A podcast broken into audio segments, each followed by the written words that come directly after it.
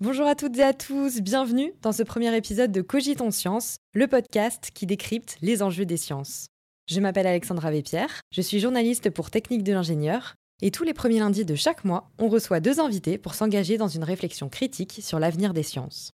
Aujourd'hui, on commence notre première mini-série de trois épisodes sur l'éthique dans les sciences. Et pour ce premier épisode, on va s'intéresser à la question de l'innovation et de l'éthique.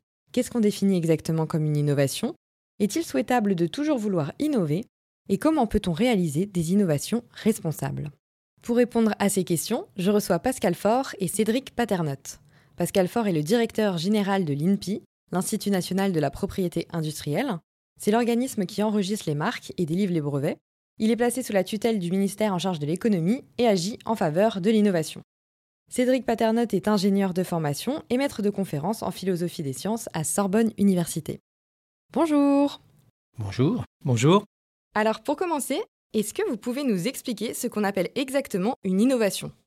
À l'INPI, euh, nous avons une définition assez précise de l'innovation. Une innovation, c'est la solution technique à un problème technique. Et donc, ça doit euh, répondre à un certain nombre de critères. Il y en a trois. Le premier, c'est que une innovation doit être nouvelle. Donc, ce que l'on a créé doit se différencier de ce qui existe. Ça doit être inventif, c'est-à-dire mieux que l'état de l'art, et je vais y revenir. Et puis, ça doit être industrialisable, c'est-à-dire que ça doit correspondre à un, objet ou quelque chose qui est reproductible. Ce qui est très important de voir pour nous, c'est que ces trois critères sont complémentaires et c'est ça qui définit ce qui est nouveau, ce qui apporte quelque chose par rapport à l'existant. Et le critère d'inventivité est très important. Ça consiste à dire que pour vraiment innover, il faut aller au-delà de l'ensemble des connaissances connues dans un domaine donné à un instant donné. Et donc l'homme à l'état de l'art, qui a tout le savoir de son temps, et qui à la limite n'aurait aucune imagination d'ailleurs, eh bien, ne peut pas en tant que tel être inventif parce qu'il ne va faire que réutiliser l'existant. Alors l'innovation doit apporter quelque chose de plus. Et Cédric, du côté de la philosophie, est-ce qu'on a une autre définition de l'innovation? Alors en philosophie, comme souvent, on a plutôt euh, une absence de consensus sur la bonne définition. C'est très caractéristique de la philosophie. Donc il y a peu de critères euh, clairs et consensuels. Certes, euh, une innovation doit, comme l'a dit Pascal Faure, impliquer une nouveauté. Mais en général, les philosophes ont défini, ont essayé de caractériser l'innovation en l'opposant ou en la différenciant de l'invention. Donc l'idée, c'est que l'invention implique la nouveauté et que l'innovation, c'est quelque chose qui apporte quelque chose. Donc certains ont dit par exemple qu'une une innovation, ce serait simplement la première application commerciale ou utilisable d'un produit ou d'un processus nouveau. Donc dire que quelque chose a une application euh, ou un avantage ou une utilisation commerciale, ça implique que ça réponde à un certain besoin et ça suppose aussi que ce soit faisable à un coût euh, normal, un coût compréhensible qui permette de l'acheter. On a parfois une autre euh, caractérisation de l'innovation qui est en termes du processus qui y mène. Il y a eu des philosophes ou des penseurs de la technologie pour dire voilà, ce qui mène à l'innovation, c'est typiquement un, un processus qui part, comme l'a dit Pascal Faure de nouveau, qui part d'un problème ou d'un besoin, après lequel ou à partir duquel on essaye de dégager des, exigences fonctionnelles, après quoi il y a une phase de conception ou de design, de plan et enfin de fabrication. Donc il y a ces deux aspects euh, qui ne sont pas nécessairement exclusifs, sur lesquels on a mis l'accent, qui sont l'aspect un peu pragmatique, donc commercial ou utilisation, et l'aspect résultat d'un processus particulier. Je trouve que ce qu'il y a d'intéressant dans ce que dit euh, Cédric Paternotte, c'est qu'effectivement, on voit bien que l'innovation, ça ne se réduit pas à l'innovation technologique. On a souvent tendance à associer les deux. En réalité, l'innovation est beaucoup plus large que ça.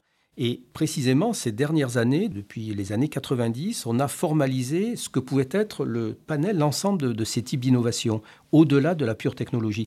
Par exemple, on peut avoir des innovations en matière d'organisation, des innovations en matière de modèle d'affaires, pour prendre quelques exemples, euh, l'autopartage, vous voyez, c'est une innovation en soi, mais ce n'est pas technologique en réalité. Et pourtant, ça a créé une forme de rupture et donc ça a ouvert euh, des possibilités nouvelles. Donc l'innovation, en réalité, elle est, elle est extrêmement riche.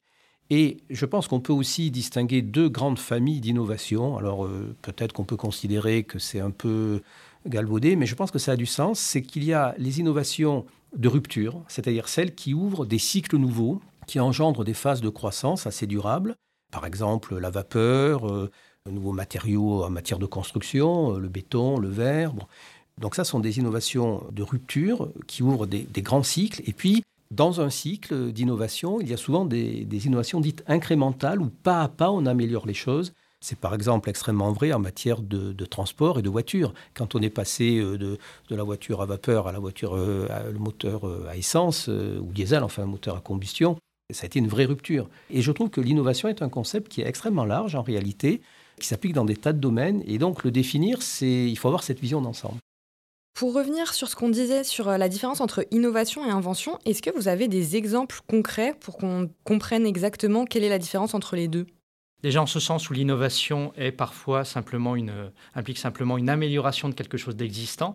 Il y a beaucoup de cas dans lesquels on a une invention qui en fait n'a acquis d'utilité ou ne s'est répandue qu'une fois que les bonnes innovations sont apparues. Pour prendre un exemple historique, le télégraphe, bon, ça remonte à longtemps. La version du télégraphe qui s'est commercialisée, c'est le télégraphe de Morse.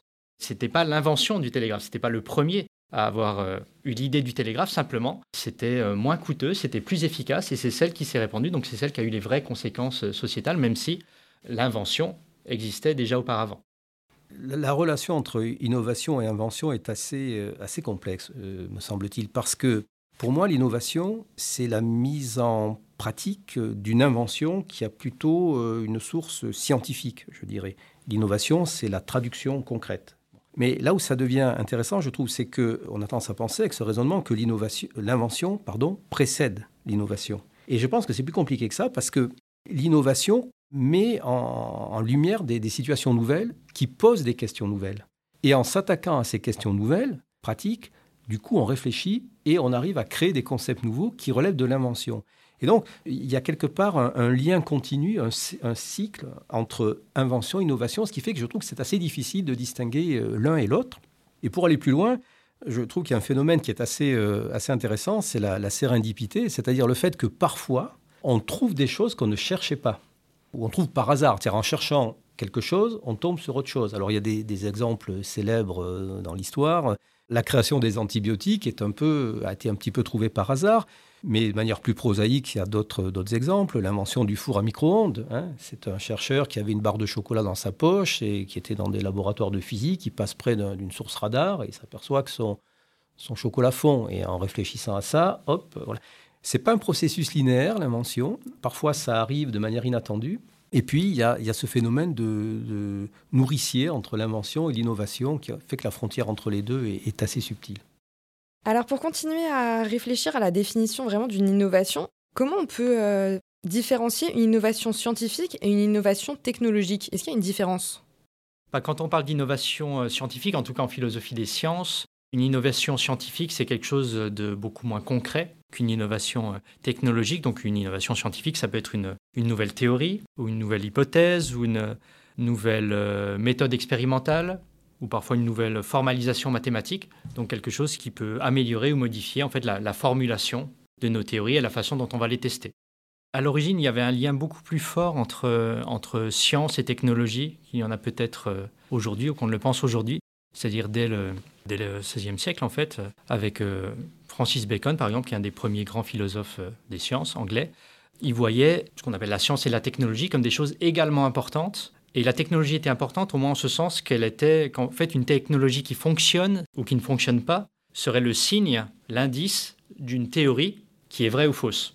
Donc l'idée, c'est que si vous avez une technologie fondée sur une théorie et que cette technologie bah, fonctionne bien, c'est un signe, c'est une raison de penser, pas une preuve, mais une raison de penser que euh, la théorie est, est bonne ou a quelque chose de correct. Et c'est quelque chose qu'on retrouve même de nos jours. Alors, dans des débats un petit peu différents, mais c'est encore un grand argument en faveur de, ceux qui défendent l'idée que nos théories scientifiques, les meilleures, sont vraies.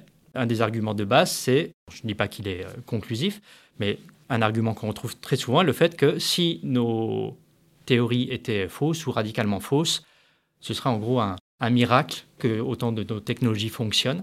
Donc il y a une importance, même pour la science abstraite, de la technologie qui est vue comme une, une application ou une réalisation l'application à la réalité de théorie scientifique qui permet de les évaluer, en tout cas qui nous donne des indices concernant leur correction. Est-ce qu'on peut dire que l'innovation est venue remplacer la notion de progrès? Il me semble que ce sont deux notions différentes, innovation et progrès. L'innovation, on, l'a dit à plusieurs reprises, c'est la capacité à, amener euh, de nouvelles façons de faire, de nouveaux produits, de nouveaux comportements. Le progrès, c'est ce qui améliore la vie. Au fil du temps, au fil de l'histoire, la manière d'améliorer la vie des hommes a beaucoup évolué. Les premières innovations, elles étaient presque liées à la nécessité. Il fallait se chauffer, il fallait se nourrir, donc on a domestiqué le feu, puis on a fait des, armes pour euh, chasser. Bon, les choses ont évolué. On arrive, bon, en allant à la Renaissance, au siècle des Lumières. Et là, on arrive aux révolutions industrielles, c'est-à-dire que justement la science arrive à créer un progrès important et on a tout un cycle entre justement ce siècle des Lumières et pour moi la fin du XXe siècle où on associe innovation et progrès. Parce que chaque innovation était source de progrès technologique et sociétal. Et alors, il se trouve, me semble-t-il, que cette mécanique s'est enrayée à la fin du XXe siècle.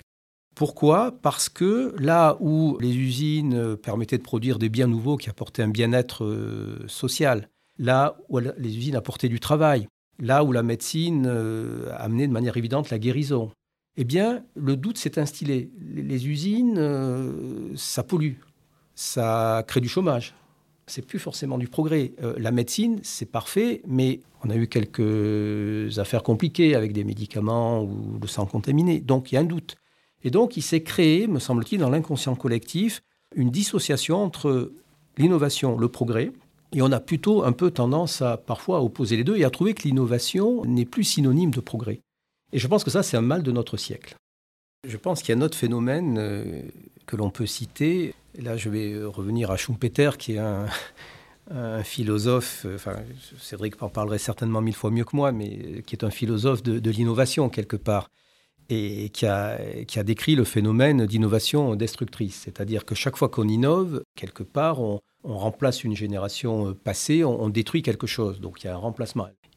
Ça, ça se comprenait bien et ça, ça permettait de renouveler le tissu économique, euh, le tissu des métiers, donc social aussi, lorsque les sociétés vivaient à une échelle euh, locale. Parce que ce qui remplaçait arrive au même endroit que ce qui disparaissait.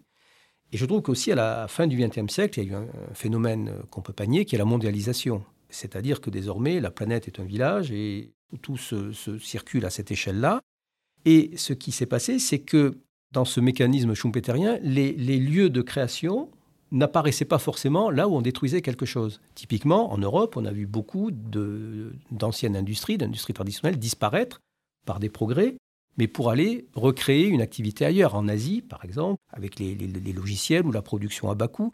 Et donc on s'est aperçu que finalement cette innovation euh, qui pendant longtemps nous tirait vers le haut et, dont on avait envie, elle avait aussi ce retour qui était plus associé à un, un progrès parce qu'il y avait des effets euh, nouveaux, des effets de bord nouveaux, perçus comme négatifs, et effectivement négatifs à une échelle locale, qui accroissaient cette divergence entre innovation et progrès. Dans ce phénomène de destruction-création, on s'aperçoit aujourd'hui, c'est les économistes qui le modélisent, que l'arrivée croissante de la technologie, qui quelque part conduit à substituer la technologie à l'homme, fait que les emplois qui disparaissent le plus sont les emplois, je dirais, de, qualification moyenne. C'est-à-dire qu'on a moins besoin d'emplois moyennement qualifiés pour avoir beaucoup plus besoin d'emplois très qualifiés, justement pour alimenter et poursuivre ce progrès, enfin cette innovation.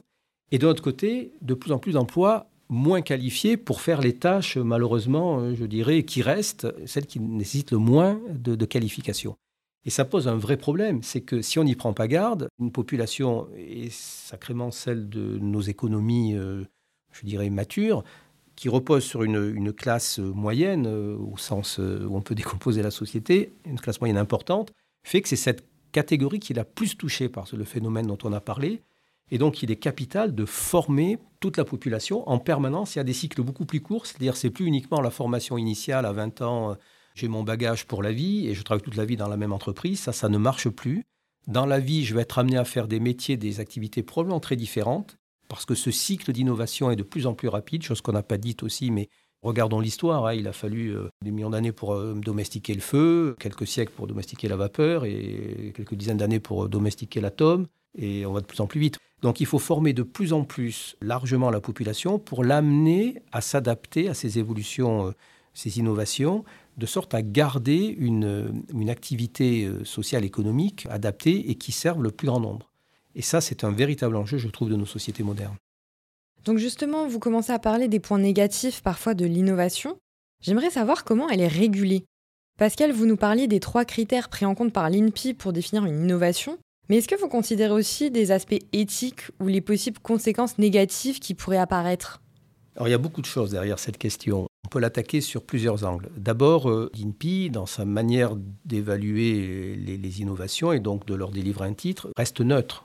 On n'a pas à juger. La seule limite, c'est l'entrave à l'ordre public ou aux bonnes mœurs. Donc là, on a des prérogatives de puissance publique pour éviter euh, de, propager euh, des marques ou des brevets qui viendraient à l'encontre de ces valeurs d'intérêt général. Pour le reste, après, bah, si c'est nouveau, inventif et industrialisable, c'est brevetable.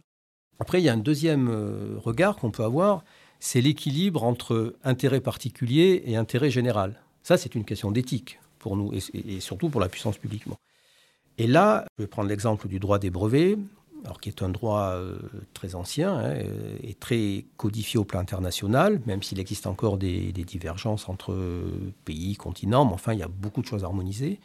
Eh bien, cet équilibre intérêt général, intérêt particulier a été, je trouve, très bien trouvé.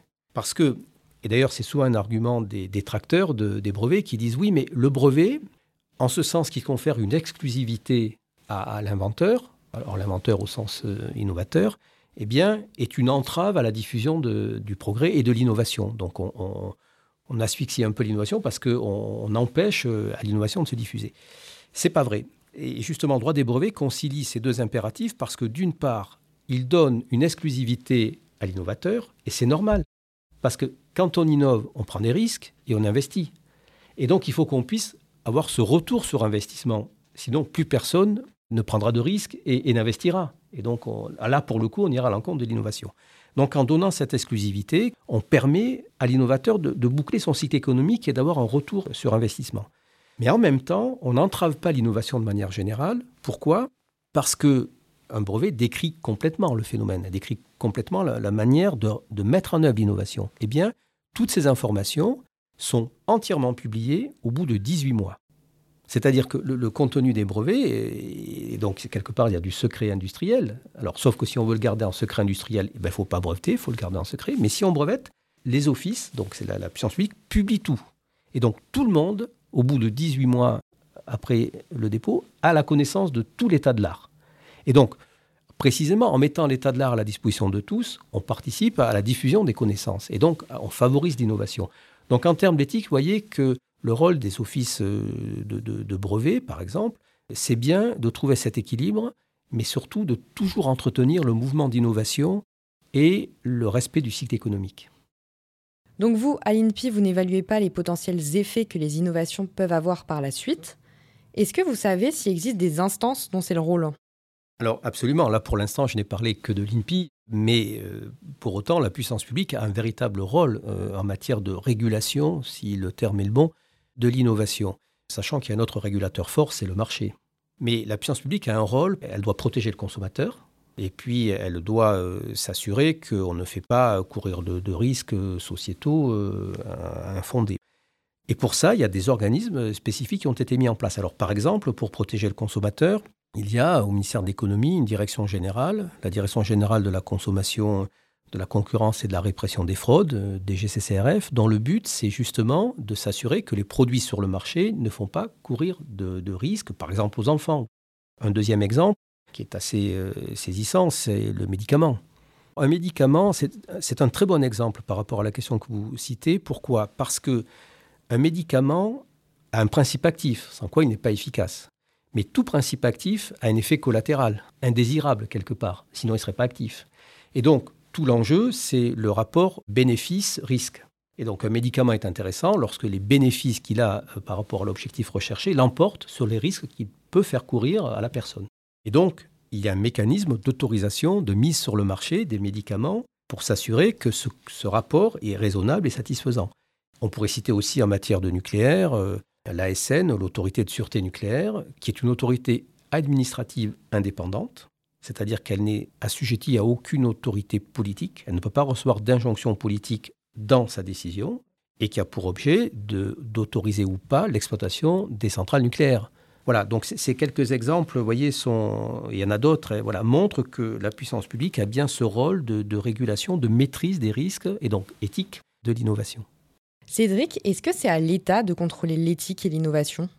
C'est une excellente question, c'est difficile à dire. Si on s'en tient juste à la production de la connaissance, déjà, c'est toujours difficile de savoir si, en gros, la libre coopération et la libre compétition des individus les uns avec les autres va être le meilleur moyen d'obtenir des effets collectivement bons. Alors en termes de production de connaissances, c'est peut-être d'effets positifs euh, de ces connaissances plutôt que s'il y a quelque chose qui chapeaute, euh, qui encadre. Il y a des raisons de penser qu'un système de brevets, euh, par exemple, peut, suffire, en tout cas à permettre un certain nombre d'effets positifs, c'est-à-dire la continuation ou, le fait qu'il y ait un cycle d'innovation, que ça ne s'arrête pas, que ce ne soit pas paralysé. Maintenant, est-ce que l'État doit et peut faire quelque chose de plus? Quand on entend parler des avantages des innovations, on parle, bah, on parle beaucoup de cycles, du fait qu'elles doivent se succéder, euh, qu'elles se succèdent de fait de plus en plus euh, vite, ce qui ne veut pas dire que leurs effets sont toujours, euh, sont toujours meilleurs. Et ça, c'est difficile à contrôler. On ne peut pas, d'une part, l'innovation, comme on l'a dit, implique une part de nouveauté qui est par nature difficile à prédire. D'autre part, la rapidité même de succession des innovations, d'innovation, on va dire, de qualité, c'est quelque chose d'également euh, difficile à prédire. Par exemple, il y a beaucoup de gens qui disent qu'en médecine, certes, il y a beaucoup plus, euh, j'allais dire, d'innovation, beaucoup plus de nouveaux euh, médicaments, de nouvelles thérapies de nos jours, mais qu'elles n'ont rien à voir en termes d'efficacité avec des choses comme, ou d'impact comme la découverte de la pénicilline, des vaccins ou des antibiotiques. Il y a beaucoup de gens qui disent que un très grand nombre de médicaments maintenant proposés qui passent les tests aléatoires contrôlés sont loin d'avoir des effets, enfin ils sont des, des, effets beaucoup plus locaux, ponctuels. Et donc on n'a plus d'innovation aussi considérable, aussi clairement efficace qu'à une époque. Et c'est une question purement empirique, c'est difficile de prévoir, de savoir dans quelle mesure on va continuer à avoir beaucoup euh, d'innovation. Et ça peut dépendre de, facteurs multiples. Je ne sais pas si l'État, en fait, aurait, même si l'État voulait essayer de stimuler ceci, certes, l'État peut travailler sur les incitations, mais il ne peut rien faire pour favoriser l'éclosion d'idées suffisamment bonnes et suffisamment euh, utiles. La question, c'est de savoir si il faut laisser libre cours au processus d'innovation ou s'il y a quelque part quelque chose à faire au niveau de la puissance publique pour l'orienter vers des besoins. Alors, bien sûr, ça c'est lié à la maîtrise d'une certaine souveraineté, par exemple en matière de, médicaments, parce que l'enjeu de santé publique est un enjeu d'intérêt général. Donc la maîtrise du meilleur système de soins et de la capacité à produire soit les molécules, soit les instruments dont on a besoin pour euh, s'occuper d'une population, c'est un enjeu important. Et donc on s'aperçoit qu'il y a, dans la plupart euh, des, grands continents, c'est vrai évidemment aux États-Unis depuis longtemps, c'est très vrai en Chine, euh, qui a une économie quand même très administrée, assez dirigée, c'est vrai de manière un peu plus complexe en Europe parce que la gouvernance européenne est, plus subtile, mais l'idée c'est de pouvoir dire il faut garder la maîtrise de certaines filières. Exemple aujourd'hui, il y a des enjeux énormes par exemple en matière de mutation énergétique. On change de génération et donc il y a des enjeux sur les nouvelles formes d'énergie, typiquement euh, l'hydrogène, des enjeux sur la capacité ou pas à stocker l'énergie. Dans le processus d'innovation, il y a des mécanismes qui sont mis en place, c'est vrai en France, c'est vrai en Europe, pour orienter la recherche et le dispositif d'innovation pour focaliser les moyens sur des finalités précises. Et c'est vraiment important parce que souvent, ça ne se fait pas spontanément. Et le risque, c'est deux choses. C'est d'une part de ne pas avoir assez de moyens pour s'attaquer à des défis très lourds, très coûteux. Et deuxièmement, aujourd'hui, je trouve que l'innovation, elle est marquée par le fait qu'elle est extrêmement pluridisciplinaire. C'est-à-dire qu'un progrès, il faut euh, de, de, la science physique, il faut des mathématiques, il faut de la biologie, etc., euh, etc. Et donc, pour arriver à, faire en sorte que ces différentes disciplines travaillent de manière coordonnée et finaliser sur le même but, il y a bien un rôle de chef d'orchestre que doit tenir la puissance publique. Et donc, ça donne une responsabilité, un rôle aux États. Alors, c'est difficile parce que ça veut dire qu'il faut mettre beaucoup de moyens, et ça, c'est un geste politique. Mais il faut aussi savoir dire stop, j'arrête, si je vois que ça ne marche pas. Donc, moi, je pense qu'il y a des, enjeux importants en termes de régulation publique, du mécanisme d'innovation ce qui ne doit pas entraver la liberté du chercheur. Donc on ne peut pas brider la science, il faut la, laisser s'exprimer, mais il faut faire en sorte que pour arriver à l'innovation, donc il y a la traduction concrète des effets euh, de la science et de ses inventions, on arrive à conjuguer de plus en plus les diverses disciplines. Dans la mesure où il est difficile de prévoir ce qui va servir euh, ou non, ce qui ou même ce qui va, être, ce qui va avoir des conséquences importantes ou non, ou permettre des développements, il devrait y avoir une partie du financement qui ne soit pas attribuée à des domaines particuliers. Il devrait y avoir, donc ce serait une façon, euh, comme disait Pascal Fort, de, de laisser la liberté aux chercheurs. Laisser la liberté, c'est aussi permettre à des chercheurs dans des champs qui n'ont pas d'utilité claire de pouvoir continuer à faire quelque chose, parce que l'utilité d'aujourd'hui n'est pas nécessairement euh, celle de demain.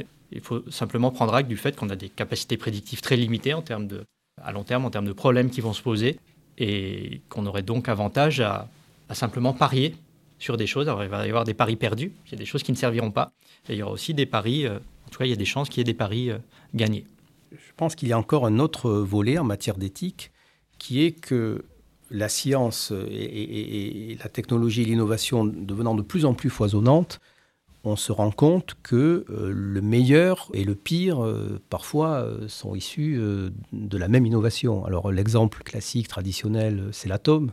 L'énergie nucléaire, c'est une énergie qui a, permis de produire euh, énormément d'énergie euh, et donc de, vulgariser, de, satisfaire des besoins croissants. Et en même temps, c'est aussi la bombe atomique et tous les, effets terrifiants que l'on connaît. Donc le meilleur et le pire peuvent parfois se côtoyer. Et donc il y a une, vraie responsabilité publique qui est justement de, de, maîtriser, et là ça peut passer par la loi, sur la manière d'utiliser ou de ne pas utiliser euh, la technologie tout ce qui est euh, génomique, c'est-à-dire euh, compréhension du, génome humain. Ben, c'est la promesse extraordinaire de, guérir des maladies aujourd'hui qu'on ne sait pas traiter.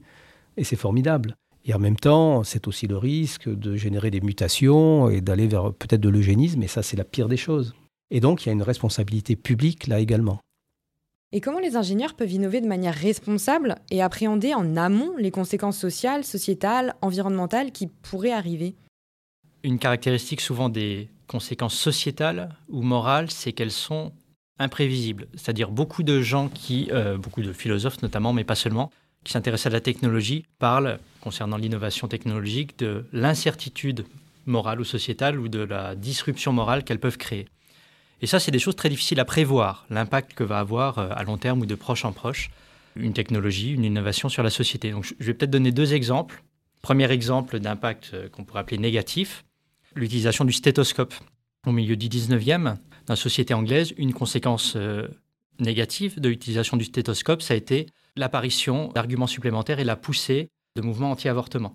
Pourquoi? Parce qu'avant, on estimait qu'un fœtus était vivant quand il commençait à bouger. Quand on a eu le stéthoscope, qu'on a pu écouter les, battements du cœur, le fœtus est devenu, j'allais dire entre guillemets, vivant beaucoup plus tôt. C'est-à-dire on a commencé à se rendre compte qu'il y avait quelque chose de vivant et ça a poussé des gens a proposé des, lois de répression anti-avortement, beaucoup plus tôt. Un second exemple, c'est celui, euh, alors peut-être pas d'effet de, moral négatif, mais d'incertitude morale qui peut être créée par une technologie, c'est le cas de la ventilation mécanique. Quand c'est apparu, la ventilation mécanique, ça a permis de maintenir vivant des personnes qui étaient par ailleurs en coma profond. Et se sont posées tout un ensemble de questions à ce moment-là, c'est-à-dire est-ce que quelqu'un qui est ventilé mécaniquement, est-ce qu'il est mort ou vivant? Est-ce qu'on peut prélever des organes sur quelqu'un qui est ventilé mécaniquement?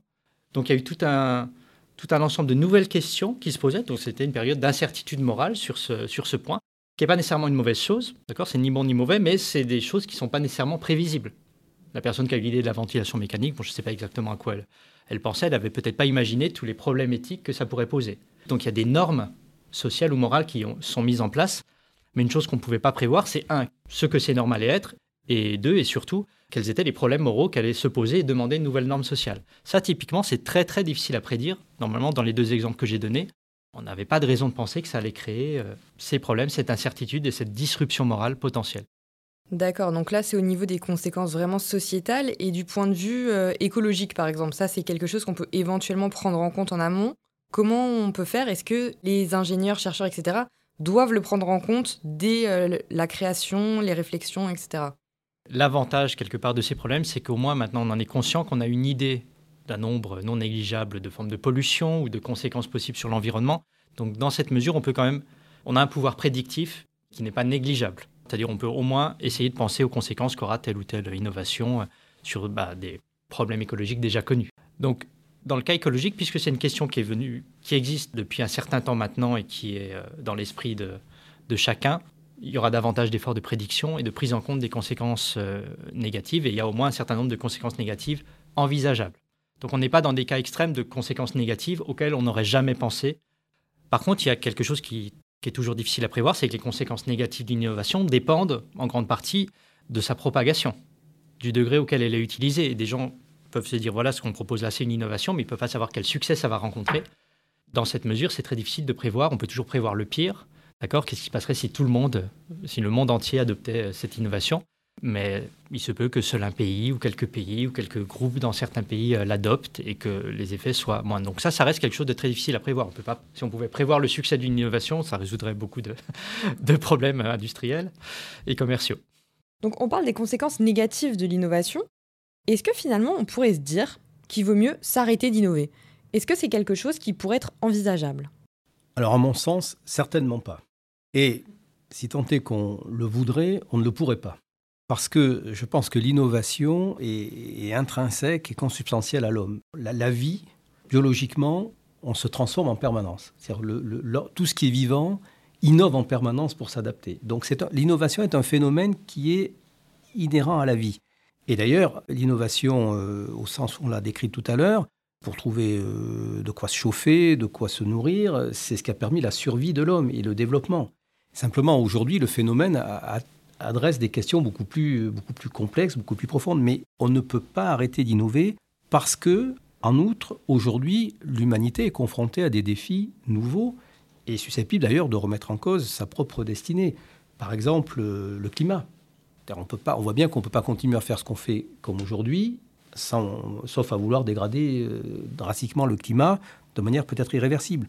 En matière de santé publique, on a des nouveaux défis. En matière d'éducation. Donc les défis sont multiples. Et comment peut-on adresser ces défis autrement qu'en innovant? Donc c'est quelque chose qui est absolument indispensable à l'évolution euh, de l'humanité.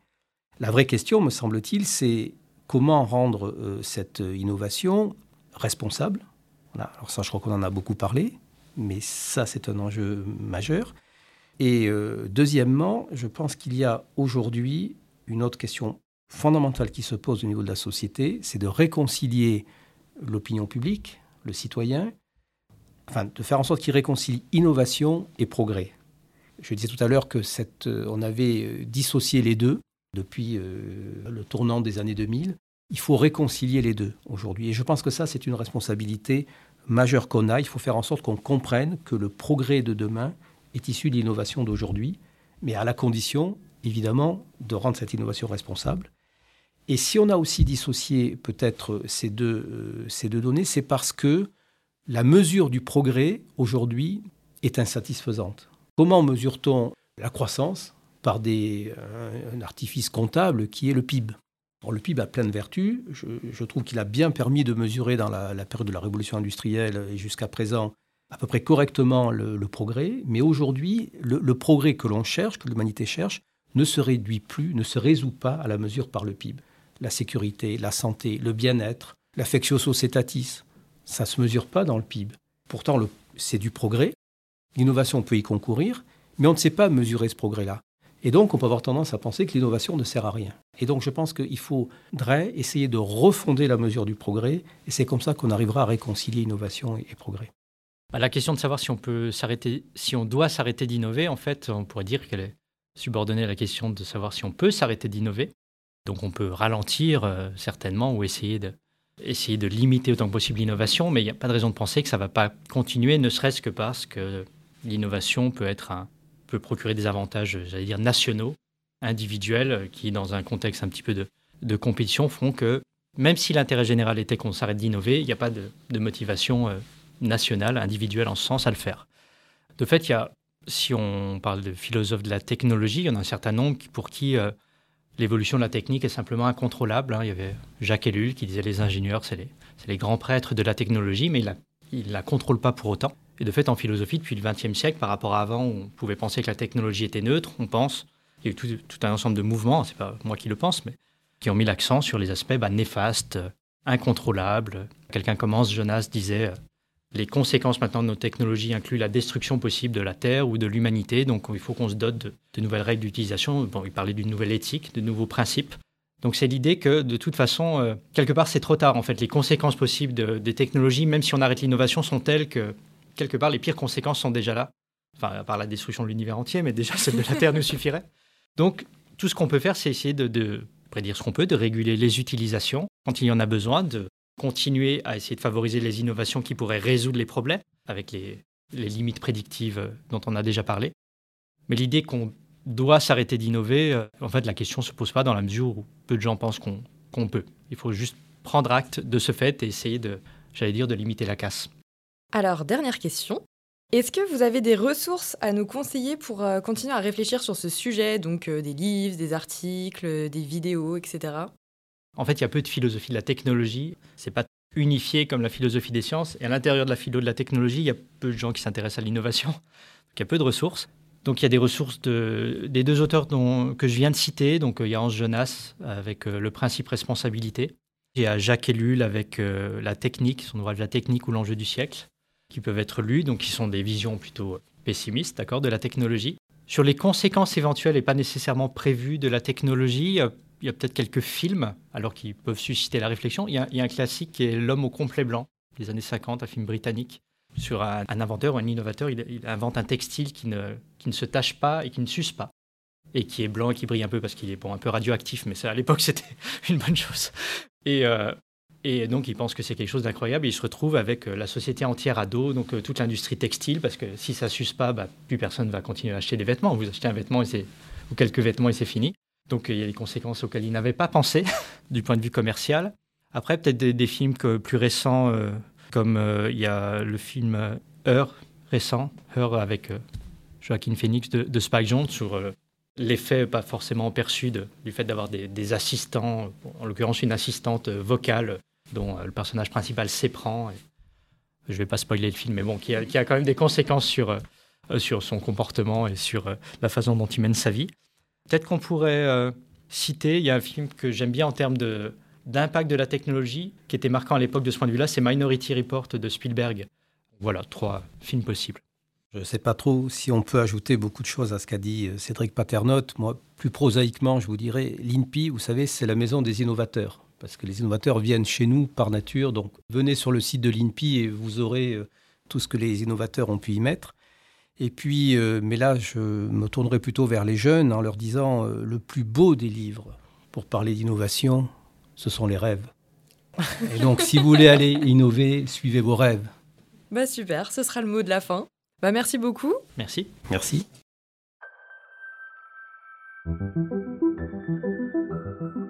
Merci à toutes et à tous d'avoir écouté le premier épisode de Cogite en Sciences.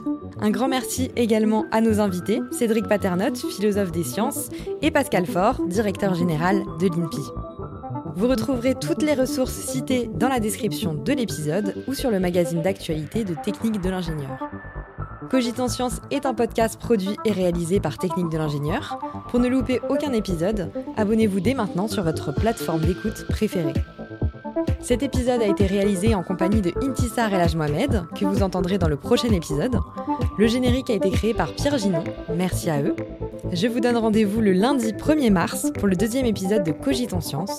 On poursuivra notre mini-série sur l'éthique dans les sciences. À bientôt!